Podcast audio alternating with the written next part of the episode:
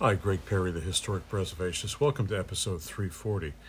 Uh, I'm going to gear this episode toward clockmakers and the clock trades, the, the, the ancillary clock trades of the mid 17th to early 18th century. Clockmaking, particularly of relative simple types, such as long case clocks, was often undertaken by a wide range of tradesmen. The making and especially the repair of a turret clock for a village church was often done by the local blacksmith, who was usually the person called upon to make the repair virtually anything made of metal.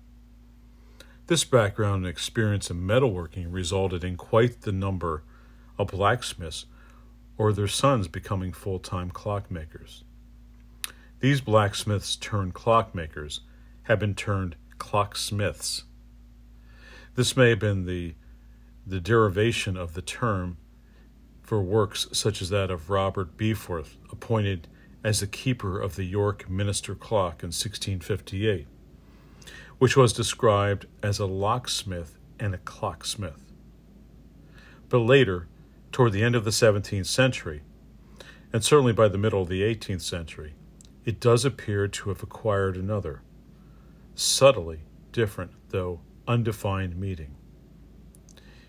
It is interesting to note that in the 18th century, most of Somerset's church clocks were made by the local clockmaker, who usually only ever made one or two church clocks in his lifetime, rather than blacksmiths who those who specialized in this type of work.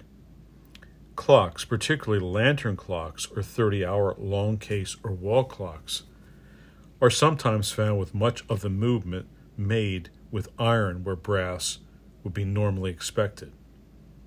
And it's not unreasonable to attribute these to someone who had been trained as a blacksmith rather than being apprenticed to a clockmaker.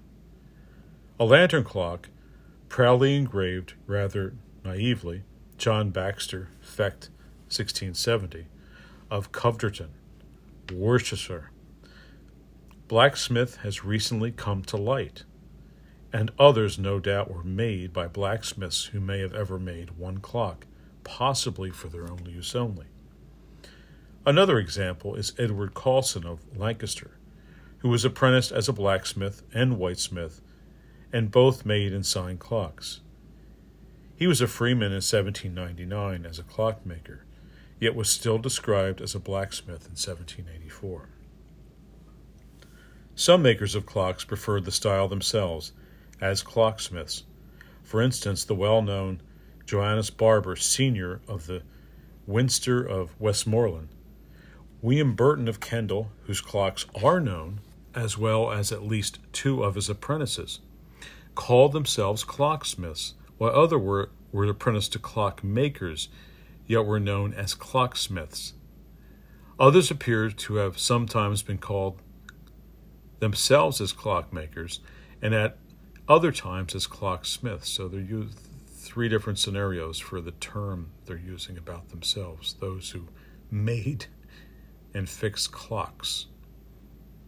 Some who were known as clocksmiths appear not to have produced any clocks bearing their name. An example is John Colliard, of Langcliffe, near Settle in the Yorkshire Dales, who was given as a clocksmith in a list of volunteers for military service for the Napoleonic War in 1803. Two others in the same list are given as clockmaker, so it is unlikely to have been exactly the same occupation. Another worker who was described as being in the trade of a clocksmith, yet does not appear to have produced clocks bearing his name is Edward Rawling of Dover. When his shop, goods, and tools were advertised for sale after his death in 1750, they included clocks, new and old, watches, and engines for cutting clock wheels, a barrel engine, clock lathes, which is a lathe, and vices and other tools and things in the said trade. As no work by either of these men is known, it is likely they made clock components or even completed movements for the local clock trade. The supply of parts to the clock trade is discussed and will be discussed later at the next episode. One clocksmith who left a very detailed inventory of his tools is Dale Deal of Ashford, Kent, who died in 1687. It is clear that he had the tools for undertaking virtually all aspects of clockmaking, including engraving and his stock of brass, clock bells, and lines in much that he must have been quite a prolific maker. Yet only two clocks with his name are ever known. So, how sad is that? Clocksmiths may have often been assumed to be those clockmakers with a blacksmithing background, and clocks with heavy and crude ironwork have been described as clocksmith work. While many country long case clocks were undoubtedly made by first, second, or later generation, blacksmiths they would not necessarily have been called clocksmiths. The known work of the clocksmith, Dale Deal, can, cannot, with any stretch of the imagination, be described as crude or naive. Other clockmakers are also known who did have a blacksmithing type background, yet never called themselves clocksmiths. Francis Tatum of Loscoe, Derbyshire, was apprenticed to his father as a blacksmith, while James Woolley of nearby Codnor was in turn apprenticed to Francis Tatum against a blacksmith. Despite this, both Tatum and Woolley became well known clockmakers but did not call themselves clocksmiths. Clocksmiths have also been described as men who fashion all or most clocks of a part. For example, just the components for clockmakers to make two finished clocks. This would apply to such men as Collard and Rawlings. But this was qu- clearly not the case for all those men who called themselves clocksmiths, as many of them signed and sold the clocks that they made. Alternatively, it may be thought that the clocksmith, as a natural extension of the term blacksmith, forged the iron work of a clock, and this is how Rees uses the word. The clocksmith forges the steel pieces for the arbors, pinions, pallets, rack, hammer, detents, etc. A link is suggested as James Sketch of Silverton, Ayrshire, was a clocksmith in 1780 to 1821, while James Scotch and Son were clockwork manufacturers in 1825 to 62, and John Scotch was a manufacturer of steel clock work in 1800 to 55. So, despite these references, this does not generally seem to be the case, as those making iron and steel parts usually quite successfully stylize themselves as a clock and iron forger or clock pinion forger. Ree's use of the term may well have been applied to those who did the forging work in a large clock-making concern, where each man specialized in one task rather than those working independently in supplying parts to the trade. It has to be admitted that there does not appear to be any other contemporary definition or description of a, block, of a, of a clocksmith, and we can only surmise its use, usage and knowledge of those workers who effectively used this term. While the term was in use in most parts of England, it may be significant that of 23 clocksmiths recorded as taking apprentices from 1790 to 1792, only two are from the north of England, one each from Bedfordshire, Northamptonshire, and Surrey. The rest, almost 80%, are from Kent and Sussex in the far southeast of England. It may be well that the time it was a occupation that, although it should be used just by those who made components, or even completed movements for others to add a dial or to put into a case, was preferred by working clockmakers to distinguish themselves from those who were merely um, creating assembled parts, largely made by others, or only did repairs. So, in the same way that the trade of watchmaker had been uh, had become debased to that of a watch repairer and a retailer, the clockmaker, in the eyes of the public, was often no more than a dealer or repairer in a wide range of goods. That we can be reasonably sure about if it was a term used by those who got their hands on um, hands dirty in making some or, or of all parts of a clock. So another route would which uh, a tradesman could become a clockmaker was that of a whitesmith. The word has two distinctively different meanings. The first is that a, of a tinsmith or worker of white metals, such as pewter, though he would more correctly be called a pewterer. Whitesmith is also a term used for a finisher or polish of metal goods, as opposed to the forger of larger items. For example, blacksmith, and this is the definition that concerns me here. So a whitesmith would take the forgings, the blacked goods from the blacksmith, then file and polish them to the final white iron form. Such as training would be ideal for someone wishing to become a clockmaker.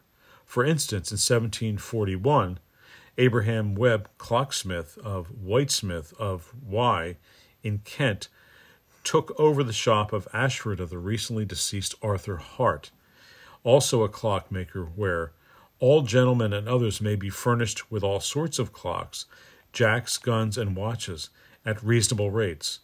Also, watches repaired and all business in the trade of a clocksmith and whitesmith are carefully done.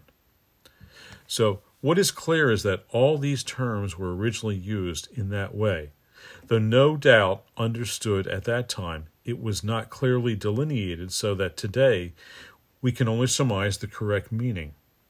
Also, some trades had a higher social standing in the community than others. The trade of watchmaker appears to have much more highly regarded than that of clockmaker, even though no watch had ever, no one had ever had a watch with a maker and the name on the dial.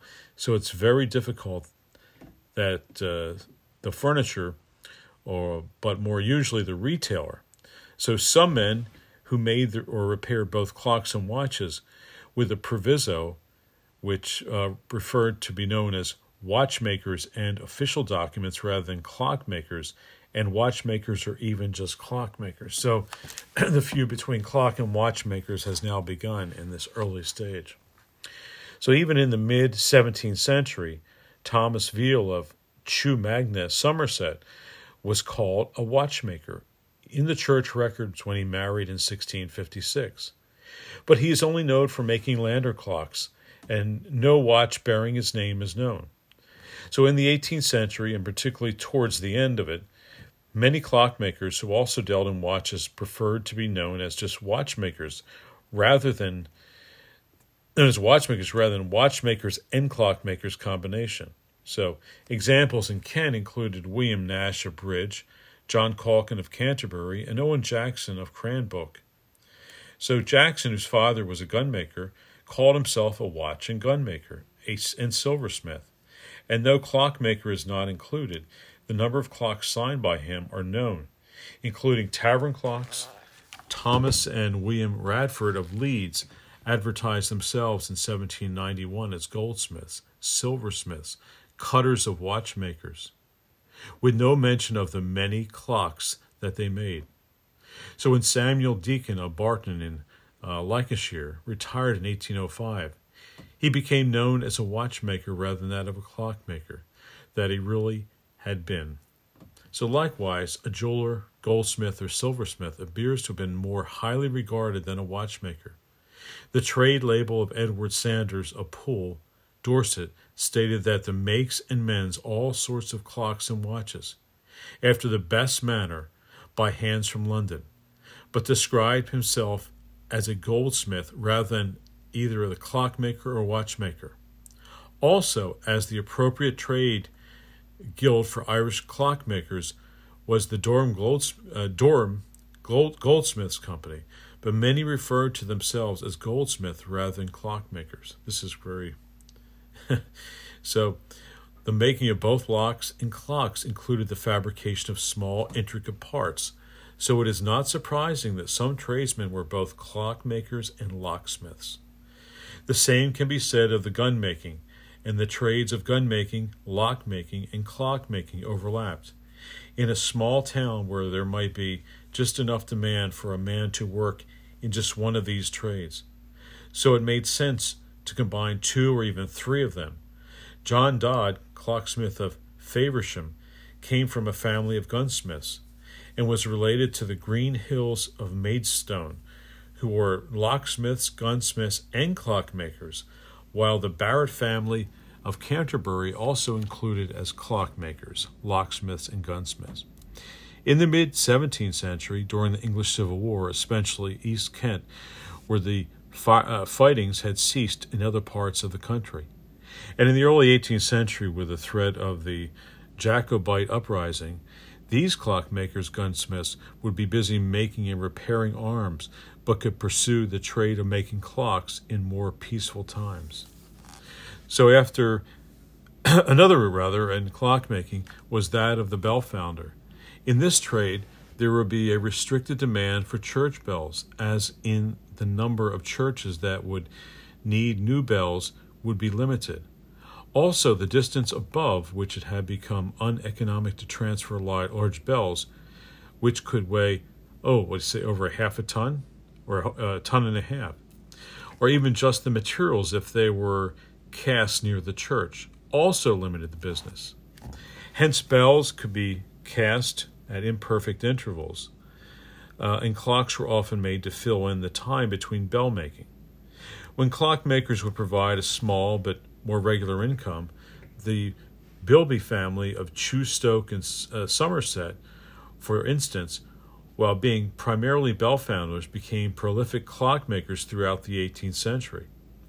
Bell founders, of course, were ideally placed to cast the brass parts for their clocks, and many well have supplied parts to other local makers, although the Bilbies applies to have kept two of the sides of their home business quite separate, and may have used components cast by a, a specialist clock founder rather than themselves. A country tradesman is often combined many of these many of these trades. Metalworking skills was just as a, a lack of all, uh, a jack of all trades, called on to what to make or mend a wide variety of items. So this was particularly so in America, where the limited demand for clocks and the large distances between settlements was best settled by someone who could turn his hand on virtually anything. So, uh, a locksmith, uh, a grocer, etc., um, an ingenious mechanic could be blended in with these other type of professions, which was of the Yankee jack of all trades. The inventory of the workshop shows that it was very complete, including tools for making clocks, so he was certainly not just a retailer. In medieval times, most towns and cities had borough charters restricting trade within their boundaries to freemen or apprentices of freemen. It was the local trade guilds who applied these characters to control their own particular trade. Those who were not freemen were restricted to trading from stalls on market days rather than from premises in the town.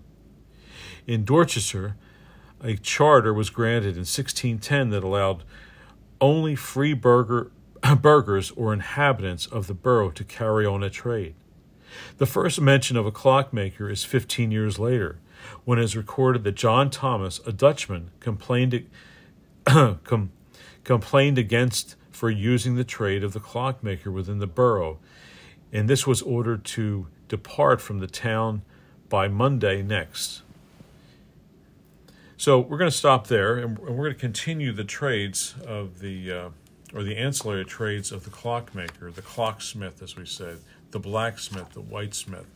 So uh, Greg Perry, the historic preservationist, thanks for listening, and uh, look forward to continuation of Trade Guilds and the Clockmakers Company next time. Take care. Be safe.